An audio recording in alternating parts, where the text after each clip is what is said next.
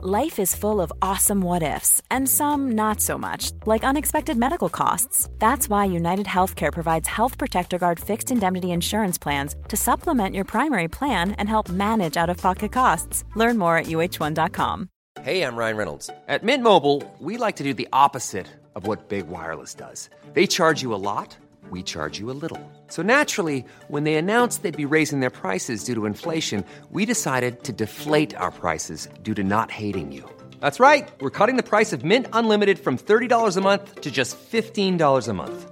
Give it a try at mintmobile.com slash switch. $45 upfront for three months plus taxes and fees. Promote for new customers for limited time. Unlimited more than 40 gigabytes per month. Slows. Full terms at mintmobile.com.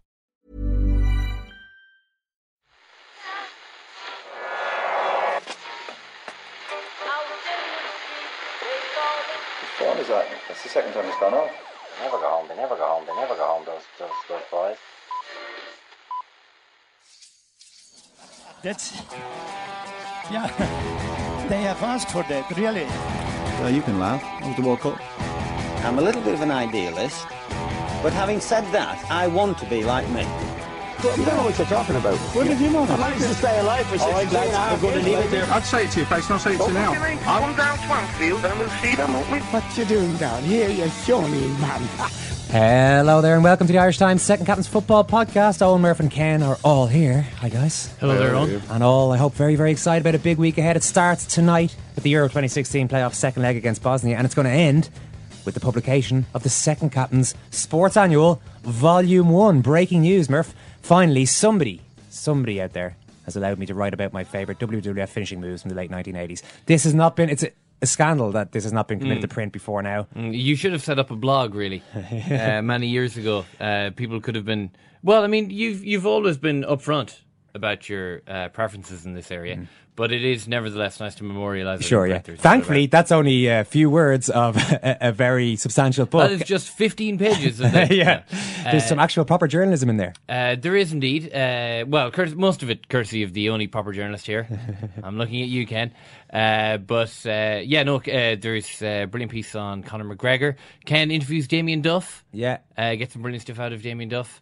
Uh, there's actually loads of really, really good stuff in it, to be honest. At home uh, with David O'Doherty. Uh, I don't know if that qualifies as the serious journalism part or not. well, there, We'll have there, to ask there are David moments about of, that. There, there are moments of pathos in there. Uh, uh, Eoin, There's a David but- Squires cartoon in there that you don't want to miss out. I know quite a few of you look at his cartoon, read his cartoons. I suppose Yeah, you read a cartoon. you'd read a cartoon. in uh, in the Guardian, and he's done a brilliant one on the goings on at Abbotstown. Uh, I'm sure yeah, so no, it's in. it's it's brilliant stuff. It's uh, it's uh, well, I mean, Eoin, really, it's the perfect gift for your for the, the man or indeed lady in your life. It's all printed and produced in Ireland as well. It will be available from Eason's and all good bookstores. Already it's available to pre-order online on secondcaptains.com. We've only got a limited number of these, a number of limited number of copies. Fifteen euro ninety nine is the price, which is really good value. I think. I mean, the only way you'll know whether you agree or not is by going on there and picking one up for yourself or for somebody else. Yeah, and you'll uh, you'll get an idea of uh, uh, when you go on the website. You'll get a sneak preview of a couple of pages, so you'll see it's uh, it's brilliantly put together and all the rest. So yeah, there you go. Ken, confidence levels out tonight. pretty high, Eoin. Yeah. Um, maybe I should just keep saying low because it seems to work. Um, I don't believe that it really works that way, though. I don't think there is actually You any don't think you transmit transmit any positive or negative vibes? I don't believe there is any connection between what I say on this podcast and what happens in Ireland's qualifiers.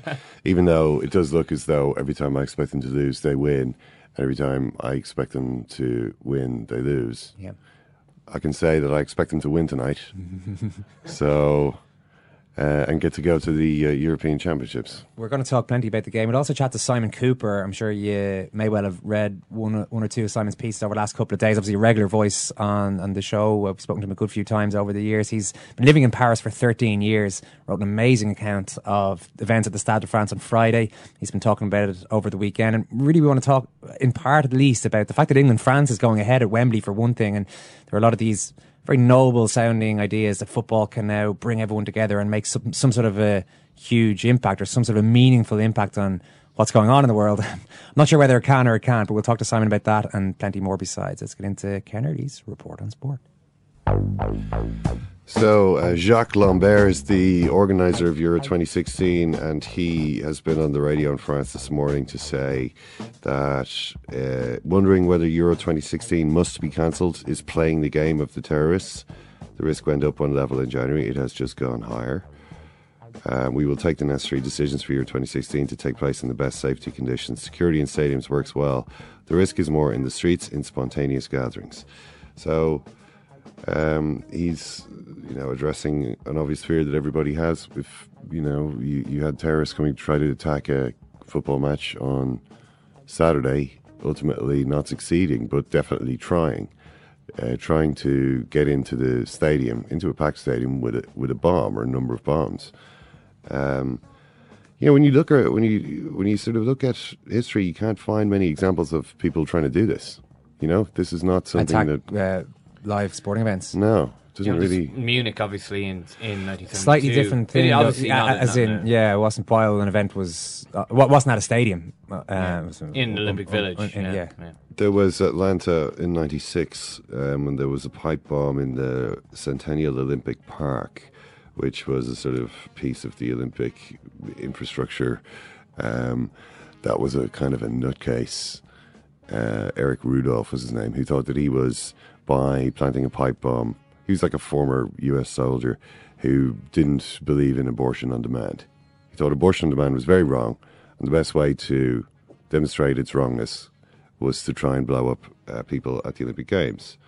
So, you know, obviously, you're talking about a guy who's kind of uh, acting alone, got a few mental problems, uh, knows how to make a bomb.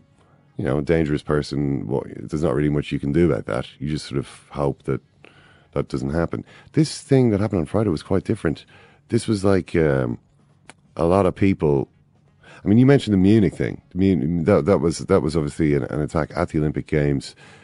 It was a specifically targeted attack. I mean, they had take they kidnapped Israeli athletes, also killed a policeman in the in the course of carrying out the operation. But it was, uh, you know, they they captured Israeli athletes and issued like a list of political demands. So there was a kind of a, we want you to release, you know, a couple of hundred prisoners in Israel, or whatever. There was a, there was a sort of a, you know, I'm not going to say logic, but like there was a kind of a, um, you know, it was like a, a kidnapping.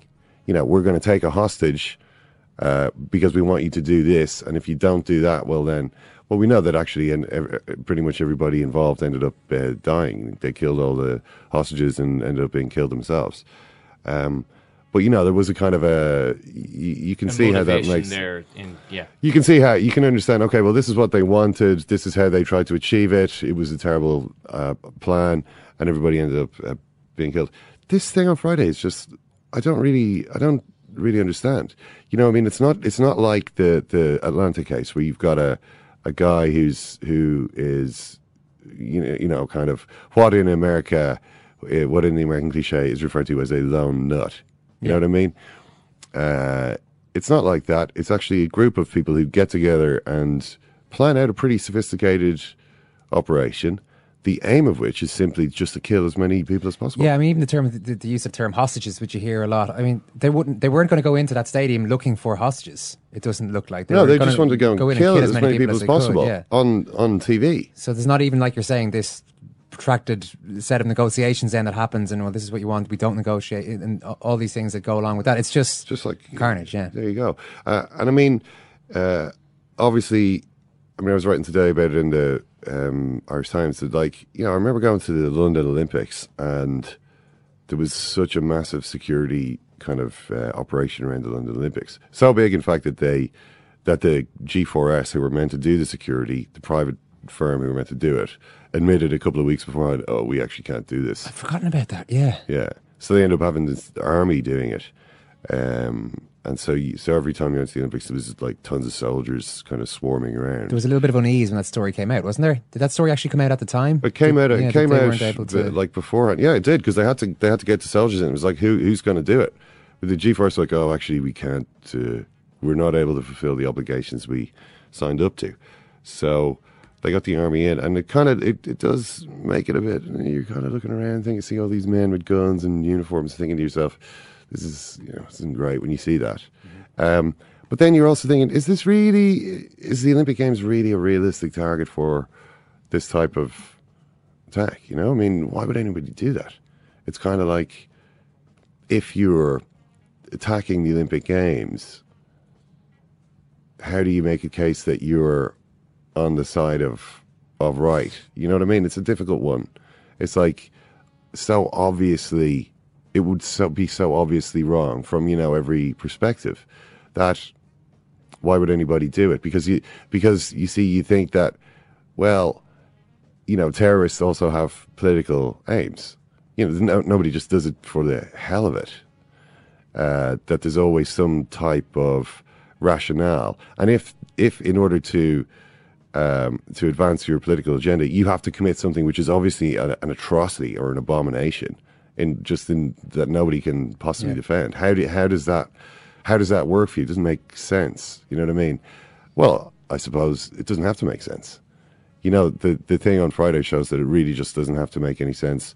Um, the actual uh, Well, the the more egregious the the act, uh, the the bigger the reaction, and what they're actually looking for is the the reaction that they're getting, Yeah. which is and you know so I mean, what you're looking for is a, na- a narrative that you can uh, hang your hat on, i.e., we are Palesti- Palestinian terrorists and we're going to kidnap Israeli athletes. Like that makes sense at some.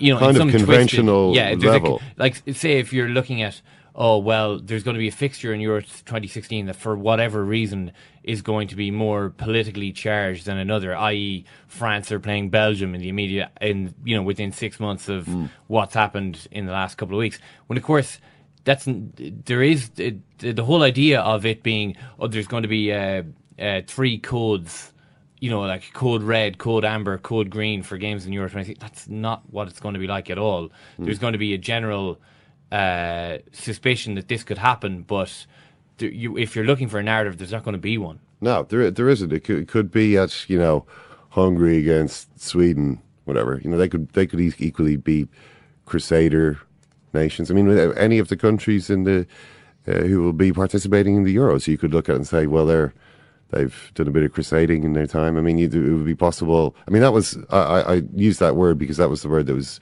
um, that was one of the words in the statement. Uh, that was put out claiming responsibility for, and they were talking about Crusader nation, to two Crusader nations, France and Germany. You know, it's just totally insane. So, so you can't really the that that idea that well, this kind of represents a sort of a safe zone. Well, not a safe zone exactly, but it's kind of like who would attack a sporting event because they're obviously going to be the bad guy if they do that. Like it's it's kind of well, that's just really uh, an idiotic and naive way of the same thinking. people who would attack a restaurant or attack a music event. The idea Yeah. that sport is there's a ring of uh, safety around a sporting event is It's just, just ridiculous. stupid. Yeah, it's well, is just it really impossible to believe? Uh, what what day are we at now? We're middle of November. This tournament takes place in a few months. Yeah. It's not even something that's a few years down the line here. The pain will still be being felt massively by everybody in Paris, and I'm sure the narrative will change, will slowly change to well, we this tournament has to go ahead. In fact, it's already being said this tournament has to go ahead, and people do have to travel and. And not give in, as you were saying. The uh, people organising are saying that this would be giving in in some way to the the, the terrorists to uh, to even think about not not coming or f- for it not to go ahead. But is it impossible to foresee a tournament that will be in any way normal, that will be similar to other major championships, given that there can't but be a certain amount of fear in the air there? It's the new normal, I think. The new normal is London 2012, and y- are you know soldiers on the street guaranteeing your safety at a at a sporting event. Or And possibly an extreme version of that. Yeah, and Yeah. It's, instead of instead of uh, kind of wincing at it, or or you know, I, mean, I don't think anyone will think it, this isn't necessary. Uh, I think that it's the, it's that's the new normal now. It completely is. I mean, with London 2012, there had already been a link to terrorism established by the fact that the day after they won the bid, that was the day of the 7-7 bombing. So there was this, there was kind of an immediate psychological link between this tournament and, you know, the this these ter- uh, this type of attack. But in fact, nothing happened, which was which was great. Uh, with this instance, there has been this I mean, these these terrible things that happened in Paris, specifically targeted at a at a football match, specifically targeted at one. You, you'd have to say, you know, you'd expect you'd expect something to happen next summer. And I don't think you, I don't think you've had a sporting event before where that's been the case. Well, you know, whether can I, could I nevertheless see a kind of a normal type of thing playing out, albeit with this kind of dread hanging over it? Yeah, absolutely, I could because that's the nature of the. It's, it's just the nature of. And that's is that the best case scenario though that the, it does go ahead. Yeah, there's this I mean- feeling of dread around it, but that's unavoidable. I think, uh, yeah, I I mean, it is unavoidable. Unfortunately, this is the this is how you know this type of thing ruins everything for everybody to an extent. But you know, people are able to. It's you know like it's, it's this sort of survivor mentality. I mean, the reality is that the vast majority of people survive even the worst uh, type of such such an attack. You know what I mean? So that's the experience that everybody who's still alive has is of being a survivor. I mean, it's like uh, when they used to think that uh, you know when when uh, aerial bombing was first invented and it was used in you know in, in the Spanish Civil War and they, it used to be thought that this would be a weapon which would completely devastate uh, the population of uh, countries against which it was used. That nobody would be able to stand up to this idea of, um, you know, a random, like a kind of death falling out of the sky could fall on your house. You're not. Nobody in the city is safe. Uh, that this is a weapon of such terror that, in fact, it would break the morale of cities. That was the thinking at the time. And then when it was actually put into practice, uh, you realize that, in fact, everybody who's still alive at the end of, you know, a city being bombed thinks, well, you know, that's it's it's not that dangerous. You know what I mean? So every so the nat- the natural uh, response of uh, of the survivors, the kind people are able to focus very much on their on still being alive, and it troubles you to think too much about death. So it's not the kind of thing that tends to really stay in your mind. Life is a way of being able to stay in your mind a lot more. So I think yeah, it could be you know normal. I think there will be a lot of soldiers, and uh, and I don't think anyone will really be be surprised by that. Will we talk football? Yeah, I mean, specifically Martin O'Neill and uh, his thoughts ahead of tonight.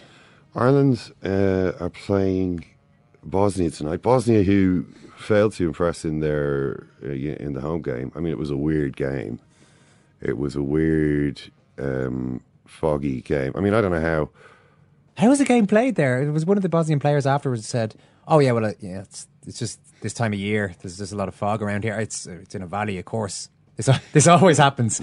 Already, you're playing in a stadium which I don't know how UEFA uh, permit playoff venues to be that small when they do have a bigger. I presume they've got a stadium available in Sarajevo, don't they? Um, pretty decent oh, sized stadium. oh, yeah, they must yeah. Um, I'm going to make that assumption for the purpose of making this argument, Ken. Uh, but then, yeah, so you're, you're playing this tiny little stadium. That's fine. That's if it's allowable, it's allowable. Uh, but then there's a fair chance that this massive fog is going to uh, is going to descend. And to be honest, it was just just a, a surprising moment that you come back after half time. And suddenly, well, I don't know. Maybe it was being mentioned on Twitter. I, I wasn't on Twitter at the time, so it's coming back. They're talking away about about the game on the panel and in a TV studio, and then suddenly you're thinking, "Hang on, this what is is that just a problem with the camera? It just takes a couple of seconds, and you're no, no, that's a, a massive fog, and it only gets worse. And you're thinking, if that's happened over the last 15 minutes, this game is in trouble. I mean, it Yeah. prob- probably should have been abandoned, really. It should have been totally. I mean, it would have been if it had been a normal game, I think. But they were just like, nobody wants this game abandoned. Seriously, just finish it. Nobody wants to have to organize to play the rest of this game tomorrow. You know what I mean? Just nobody wanted that. So it was kind of like, yeah, I think we can. I think we just about get on with this game. But I mean, it was the conditions were ridiculous. I mean, you literally couldn't see Brady's goal. I couldn't see it. I just I became aware of it from hearing the Ireland supporters all cheering, and then Robbie Brady sort of ran out of the mist, and it was like, oh, Ireland, it looks like Ireland have scored. Quite similar to like to the end of uh, you know Gangs of New York, where Daniel Day Lewis and Leonardo DiCaprio's uh, characters come out of the fog, stab each other, and then run back into the mist. that was basically what I, I, I kind of thought of about halfway through the second half. This is what's going on here. It's just kind of like uh, attacks disappearing and then appearing out of nowhere, and then Darren Randolph has the ball, has the ball in his hands. You know, Darren Randolph makes this brilliant save, and I and we literally had no idea. or what Darren happened. Randolph, yeah. I thought Making it was. these great I thought it was a bit unfair um, that Bosnia disappeared completely in the fog, whereas we were quite obvious in our white shirts. But I mean, there was another. There was other things that was happening. Like say, for instance, you could just about make out the advertising hoardings on the far side because they were like electronic and shining through the the fog. And at one point, and you could see sometimes players silhouetted against them. And at one point, th- there appeared to be basically the flash on the left side of the field for Bosnia. What is what is going on with this guy? He is terrifying. Uh, and it turned out to be just a continental ad that was there. There was something, some kind of rolling graphic.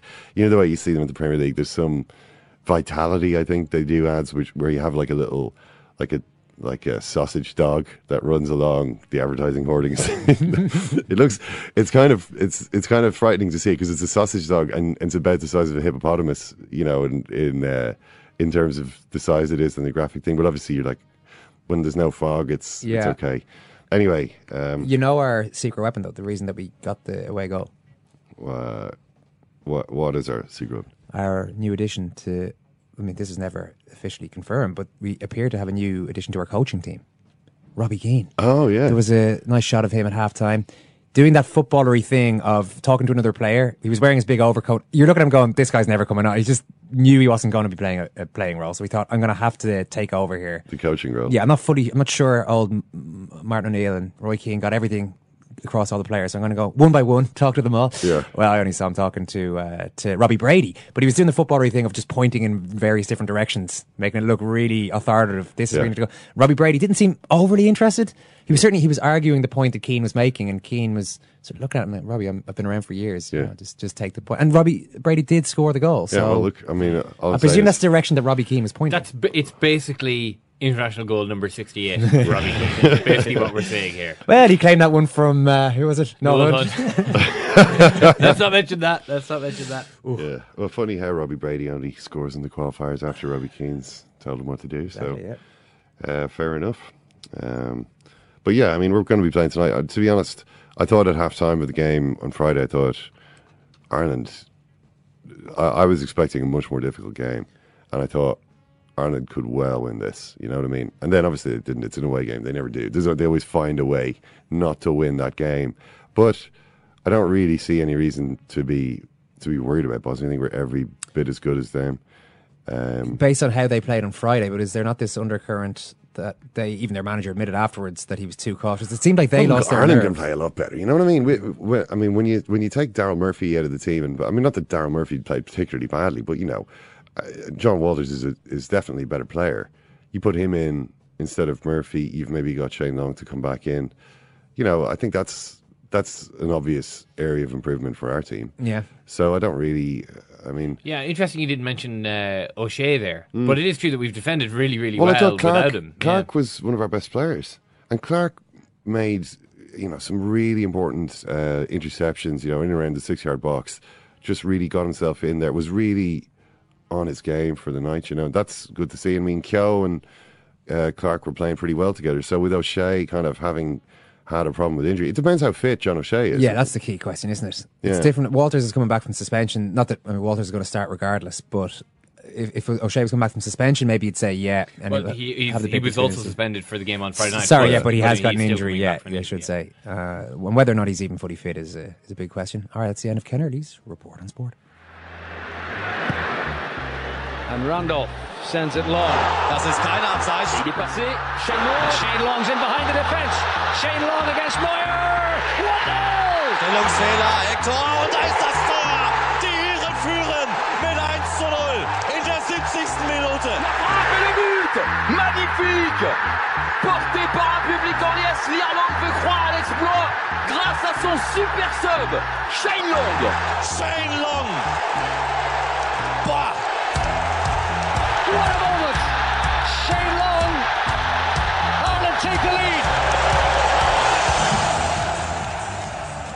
We'll get back to that game with Miguel Delaney in just a little while. But England against France will go ahead at Wembley tomorrow night. Not that it's going to be about the football there. It will be a fairly emotional and emotive occasion after what happened in Paris. Simon Kuper has been living in that city, living in Paris for 13 years. And uh, you may well have read one or two of his brilliant pieces over the last few days. He was at the Stade de France and joins us now. Simon, there's a narrative now that football is going to play a meaningful part in, for example, Ian Herbert in The Independent writes, a meaningful part in stitching together the fabric of a France which finds itself so torn.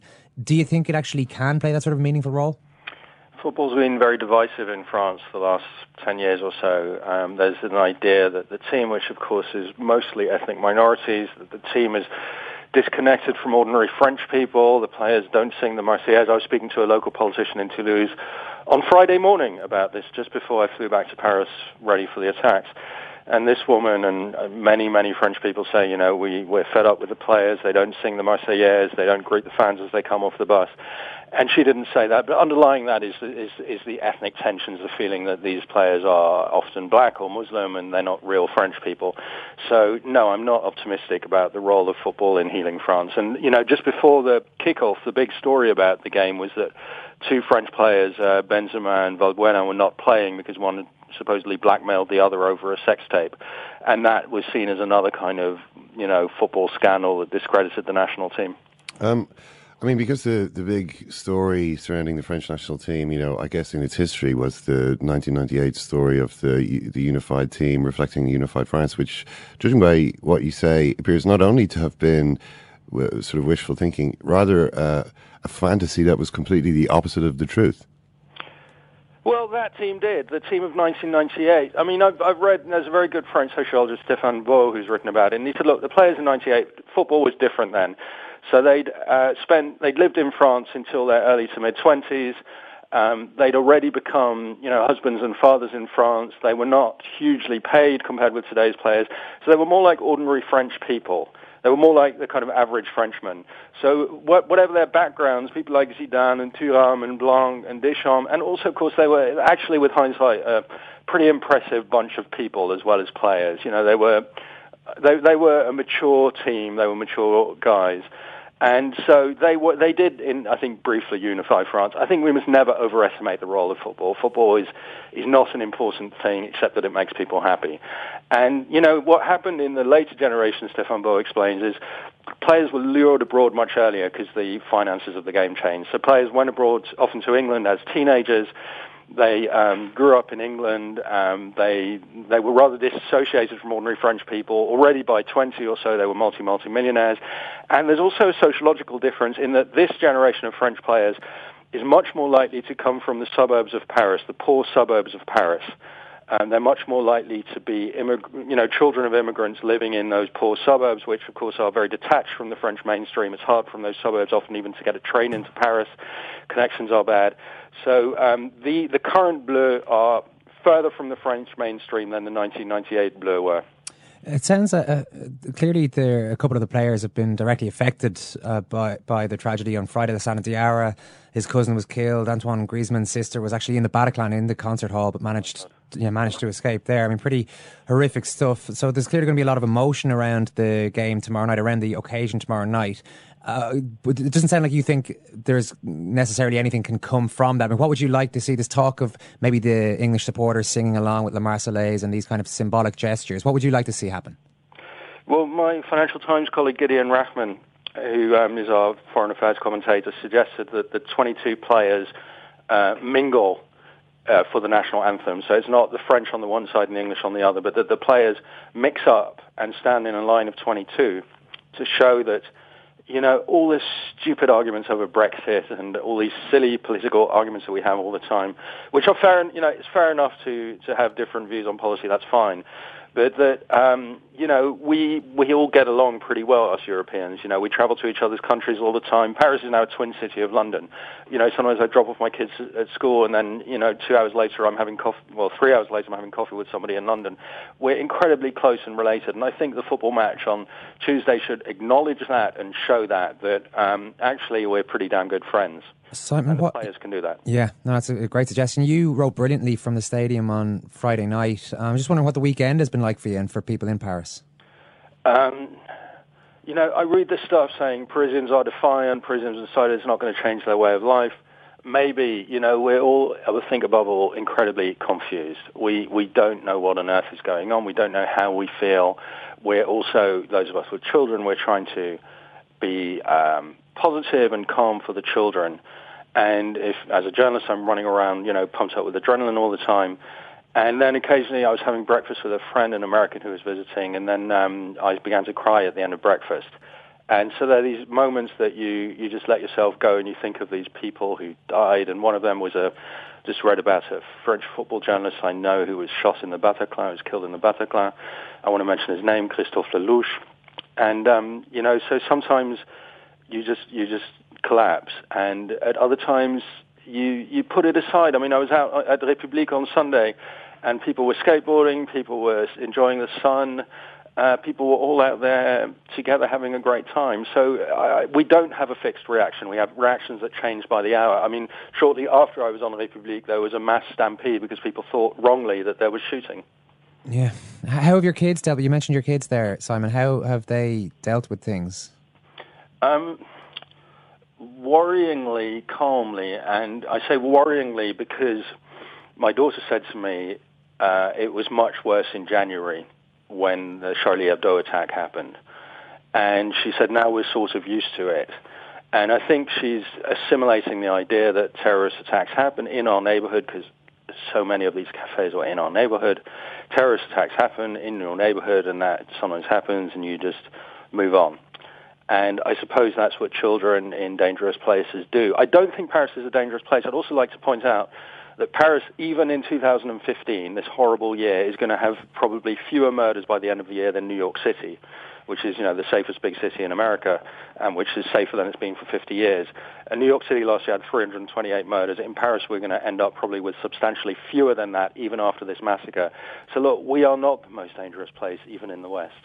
There's a sense, though, with this that um, the sense of the, the encroachment uh, into spaces which maybe previously people thought of as safe. I mean, you mentioned in your piece, uh, one of your over the weekend, that for 14 years I've sat through major sports events expecting a terrorist attack. Most of all during the London Olympics of 2012. Big sports matches are the most watched TV programs and therefore irresistible to terrorists. I've always sort of thought the same thing about them, but on the other hand, um, as far as I know, the, the attempt on Friday was was pretty much the first time that someone had had attempted to do that.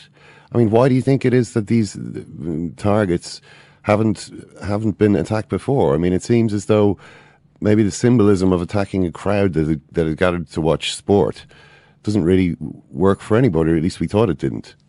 We thought it didn't. It worked for ISIS. Actually, before the World Cup 1998 France at that time was dealing with Algerian terrorism, and this Algerian terrorist group had planned very similar attacks. I think on uh, particularly on an England game because England were a very high-profile team at the time. Uh, Beckham was just coming through, and so the Algerians were going to blow up one of the England games and the and the US game. And this plot was foiled again. It was a Franco-Belgian plot. The Algerians in France and Belgium, and this plot was foiled by the security services. So I think uh, also obviously the security services are much more active around these tournaments. That that helps, and uh, you know there is strong security controls. I mean, I went into the Stade de France. I was searched somewhat cursorily. Um, the guy looked in my bag as I went in, um, as they look into anyone's bag. But you know, if you're wearing a suicide vest, I think you will be spotted, and that is what happened to the guy who uh, came up to the east gate in a security in a, in a suicide vest. What happened is that the security guard, who we know is called Zuhair, which means he was a Muslim himself or nominal Muslim himself, searched the guy, said, "Look, you're wearing a suicide vest." At which point the suicide bomber steps back and blows himself up. So uh, he definitely had a ticket. I suspect the other two may have tried to get into the game as well and failed. So yes, there is tight security but uh, one only needs one lapse. Simon, maybe it's too early to talk about this, but re- with regards to Euro 2016, even it, is the fear of the fact that something could happen, the fear of the idea that something could happen enough of uh, enough of a, a genuine fear that it could potentially ruin what the tournament is supposed to be, even if Touchwood nothing remotely uh, remotely bad or remote, remotely terrorist related happens. Just the idea that that fear is hanging over it does that make it uh, problematic for you to think about in any way enjoying that that football tournament? Uh, right now, I struggle to look forward to Euro 2016, and I'm sure the French authorities feel the same. I'm sure they wish now that they had lost the bid and Italy or Turkey had won it. But I mean, it was similar after the after the New York attacks of 2001. Uh, five months later, were the Salt Lake City Olympics, and remember, the New York attacks were bigger by a factor of 15 or 20 in terms of victims than the Paris attacks. So everyone thought, my gosh, how is Salt Lake going to cope? And yes, there was massive security. I wasn't at those Olympics, but I gather it was okay. You know, people had a reasonably good time. So let's hope that um, that, that by June, there will be massive security. Every stadium will be like an armed camp. But let's hope that by June we can all have fun together. and you know, I saw you guys drew against Bosnia. You know, I haven't I haven't been able to watch or care about football, but I happened to see you guys drew one-one in Bosnia, so you're probably going to make it. I hope you're here. I hope the Northern Irish come in large numbers, and the Welsh and so on. And it could be huge fun. It could be it could be just massive fun. This is the best country in the world to visit. Um, every day in, that you live in France is a gift, and I've been telling myself that for the 13 years I've spent here. And um, please, everybody, just come and, and, and have a great time. All right, well, Simon, I know it's obviously an emotional time for you, so thanks very much for taking the time and chatting to us. Thank you.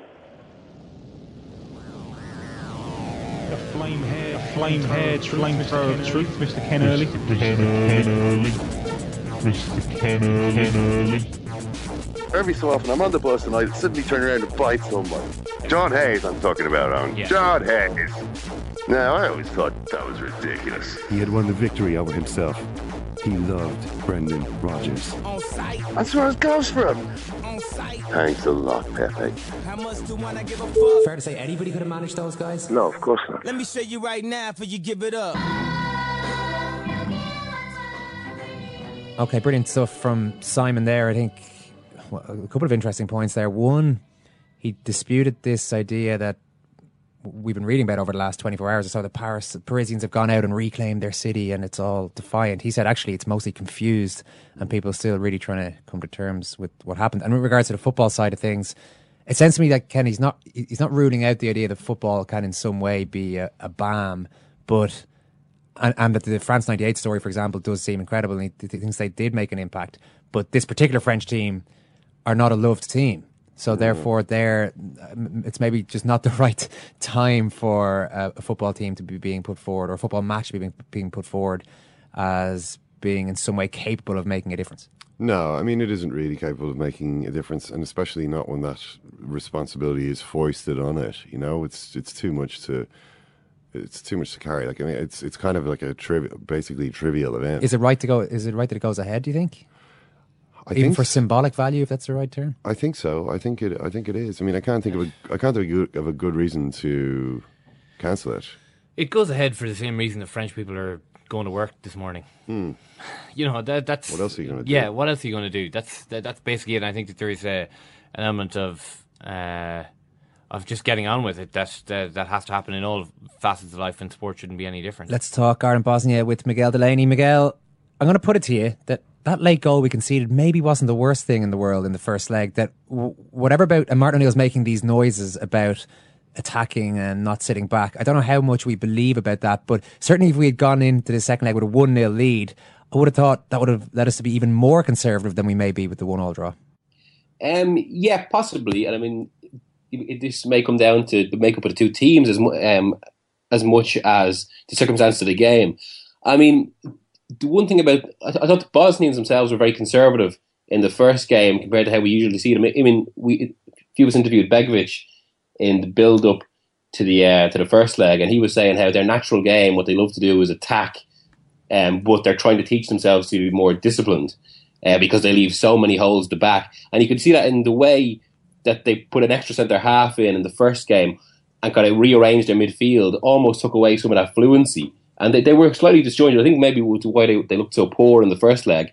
So today, I think we might we'll probably because they have to score, we could see them much more gung ho, but that could leave huge spaces open in the back, which began which began to become apparent even in the first leg. So, um, in, in in that sense, like it's, it's one of those games where, in all senses, the balance was really difficult to strike, and, and the away goal kind of puts this massive shadow on things throughout because you know not only does O'Neill ha- have to judge whether to, to go at a Bosnian side who could be open the back, but then have have such an you know if if they click have such an excellent strike force, but then there's also this whole mental dilemma of protecting what you have or trying to build on it.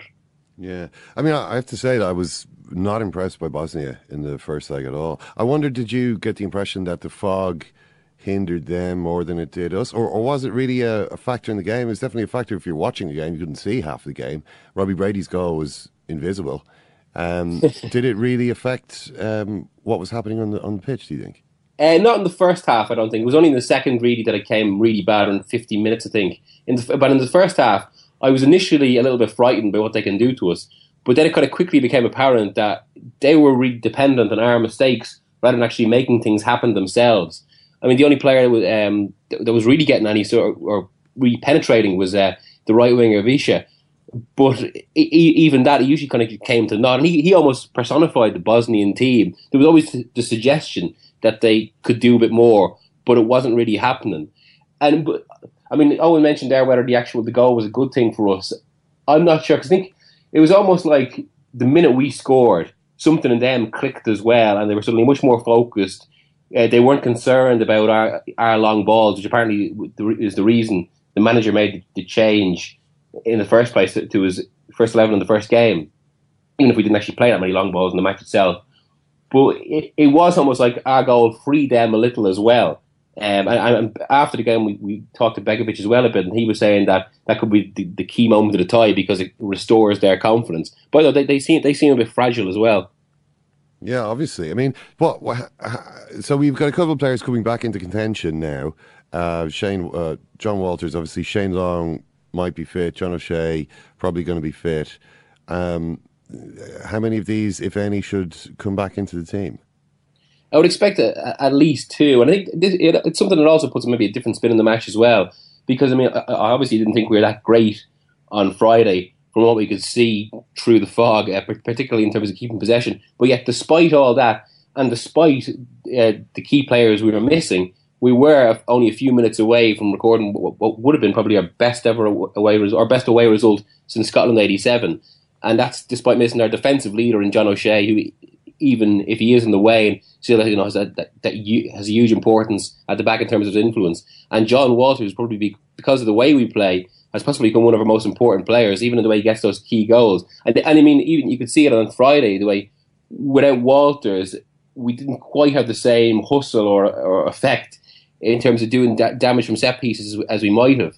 Uh, so yeah, I would expect both to come straight back in. And O'Neill has said he'll give Long until a minute and a half before kickoff to decide whether he's fit. Um, he he might be a bit shakier, but yeah, I mean, but I think that that could change things for us as well, and and it is encouraging that we came so close to a result like that, despite missing players of such importance. Yeah, we've actually got a very strong defence, really, when you look at which is which is bizarre, you know, because um, you know you've got Clark who's a or Keogh rather who's a championship player, Clark relatively inexperienced at this level, Ward who who isn't really playing club football at all. And yet somehow they've managed to. I mean, Ireland have faced all of the top strikers in qualifying. They faced mm-hmm. Lewandowski, Thomas Muller. They're the two top scorers. Then there's Zlatan, and then there's Edin Dzeko. Now, Lewandowski and Dzeko did manage to score against us, uh, but generally speaking, uh, our defensive record has been. It, it, our defensive record is the reason why yeah. we might be about to, to go to the European Championships. Absolutely, yeah. It was it was something that struck me about uh, an hour into the game because uh, to be honest, I was kind of I was writing a fairly critical piece because we we'd been so bad in midfield, and then kind of one of these kind of the flashes. Think it's, it's actually time to cut a bit of slack because even though there's so many games where we just look so easy to play through, where kind of a you know a superior opposition, a technically superior opposition side are just playing through us, look like they can score at will, and yet they don't. Uh, it's almost a contradiction. Where, you know we're easy to play through, but we're so hard to beat, and that, that isn't coincidence. That that's not us get, like us getting lucky from opposition sides missing chances because we do seem to limit them. And again, Begovic kind of was enthusing about it after the match as well, saying he basically said we have to learn that discipline and resilience that Ireland have. And I mean, I know we've often kind of um, tried to dis- dismiss all the old cliches about Irish spirit and passion, especially when like the likes of Jogi Löw, it's the only thing he can say about Ireland when he's asked in a pre-match press conference. but there's, there, probably, there is a lot to it. And, I, and the defence, I mean, for, for, all that our midfield was pulled was pulled out of shape in the first half, our defence wasn't. It, it, kept its line really well. Uh, there was a good, really good cohesion between uh, and Clark, and, and that's and that's been a feature of the campaign, despite the fact that the defence actually been has, has been chopped around a lot throughout the fact that we just don't know, though, you've mentioned some of the changes that could happen whether O'Shea comes back. And there's there's a lot. Stephen Ward at left back. Mm. If Walters comes straight in for Murphy up front, or whether he comes in on, on the wing and you stick with Murphy, whatever way it happens, should does this actually reflect quite well on Martin O'Neill? That for all the uh, comment about him being an innately conservative manager. So maybe certainly as he's gotten older and more experienced as a manager, he, he might have lost that freewheeling attitude he had earlier on in his career. We still had never have a clue what team he's going to pick. Yeah, absolutely. And and, and despite that, the the one constant is that there is this core competitive competitiveness to the side. I mean, it was something else I was thinking of after the match. That I mean, you like wondering about what what O'Neill has given us in that sense. But if you look at say the last ten years, despite I'd say the quality of the squad staying staying quite constant, you know, under and we were ripped apart regularly. Uh, Trapattoni initially re- restored that competitiveness, except in the last campaign, you could see the way you know teams are beginning to cut us open at will again, and it even maybe started just before qualifying for Euro 2012 with the way Russia maybe should have beaten us about four 0 But o- O'Neill has given us that. He's given us that solidity back. That kind of. I think it's probably the best, other than defensive organisation. It's probably the best thing he's given to the team. And again, that's something that runs through his career. I mean, anyone you talk to who's played under say what he was excellent at was this kind of uh, individual motivation that, as Ken said, puts on the puts on the brink of what would be what our, our sixth qualification ever. Is it going to be? Are we going to go through? Um, I'm a lot more confident uh, than I was before the first leg, and not just because of the away goal, because I don't think there's too much to Bosnia. My one slight fear is actually just the context of ties like this that if they if they score, which can happen in a second, I think they they, they have obviously got good strikers. Then we get into that situation where I mean we've seen it so often in, in club European ties where you're at home, there's tw- half an hour to go, and you're gonna you can maybe bring it extra time or whatever, but just hanging over the entire tie is the fear of the of that second away goal, and it almost kind of conditions a team more than what the opposition can do because I don't think they're capable of doing all that much despite having Pjanic and Dzeko. Uh, so that would be my greatest fear. But uh, maybe 51 49 will go through. All right. Listen, Miguel, enjoy it. All right. Cheers. Let's go back to my controversial theory again that mm-hmm. we were better off conceding that late goal in the first leg, just in terms of mindset. That if we were going in 1 0 ahead, we would not be doing very much attacking. No, we would. We would be sitting back on that 1 0 so. lead. And even at 1 all, there's a danger that we'll do that. Although I do think that the crowd involvement, the the fact that this will be a huge atmosphere. Everyone talks about home advantage, but in most games it doesn't really matter because the crowd isn't that much. Uh, talk about Ireland international games, crowd doesn't get that involved unless a lot of things are going on. But tonight should be one of those occasions where from the start it's really going to be quite intense. So maybe we'll be shaken out of any potential conservative, conservative conservatism just by the nature of the atmosphere. Maybe, They're maybe by the fact that you know what is there to be afraid of? Really, you might as well just go and try and win the game. You know, it's like they've got a great chance. They're up against a team they're definitely capable of beating. Yeah, I mean, if, if why not do it? Yeah, if if uh, if we're taking great heart from how poor Bosnia were on Friday, you can only imagine what the players are saying to each other, yeah. uh, having been nearly convinced for the ever since the draw was made, people got more and more pessimistic about about Bosnia, and then you go out and play against them and say, right, well, there's actually not a lot here to be afraid of. Yeah. Maybe Pjanic and uh, Dzeko will turn up tonight and all the rest. But I am I mean, a bit worried about that, though. I, ju- I just do think there is this idea that we're uh, this Bosnian team. We're pretty much on the same level as them, but none of us believed that was the case before Friday night. I think there just might be more room for improvement from them. We're now in the position exactly yeah, but the we've, same. We have we will have a much better team at this this Yeah. Monday. We're in exactly the same position Poland were in against us. Um, they it's exactly the same setup, really. A two-all draw or better Bosnia puts Bosnia through, and you know any kind of win or low-scoring draw puts us through. Poland were able to do it. Um, they were really, really nervous for a lot of that game. uh, they were very nervous. But what they managed to do, Eoin, is injure Shane Long uh, strategically, uh, quite an early point in the second half. So all I'm saying is, um, old titanium ankles. Have we learned? Have, what have we learned from our qualifying campaign thus far? Yeah. What have we learned, particularly from that last game? Have we learned you, anything? you look at the best, you know, the likes of Poland, and you try to take from them. After a couple of minutes of that game, one of their central defenders jumped up behind Shane Long and kneed him in the uh, on the tailbone. Uh, and that kind of thing went on for a while until eventually he departed the field on a stretcher early in the second half. And with him vanished uh, much of Ireland's counter-attacking threat. Now, football is a contact sport. All Um, of Europe has basically been saying that, you know, the Irish team, very physical team, huge team, huge men.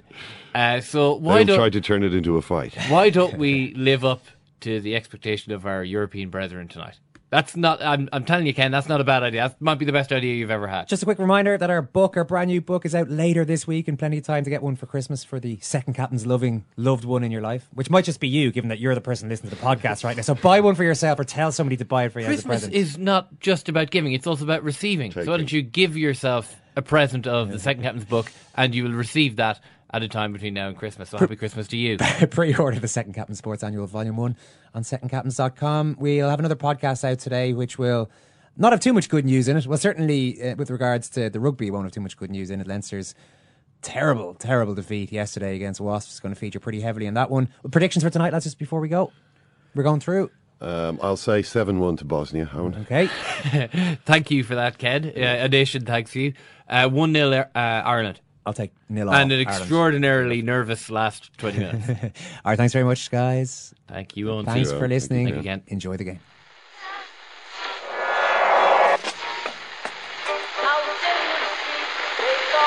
Whose phone is that? That's the second time it's gone off. They never go home. They never go home. They never go home. Those those those boys.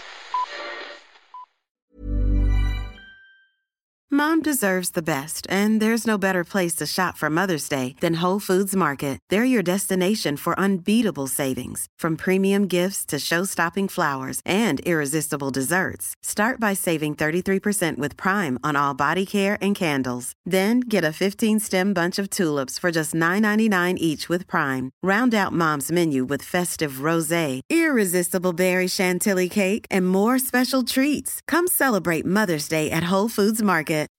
When you make decisions for your company, you look for the no brainers. If you have a lot of mailing to do, stamps.com is the ultimate no brainer. Use the stamps.com mobile app to mail everything you need to keep your business running with up to 89% off USPS and UPS. Make the same no brainer decision as over 1 million other businesses with stamps.com. Use code PROGRAM for a special offer. That's stamps.com code PROGRAM.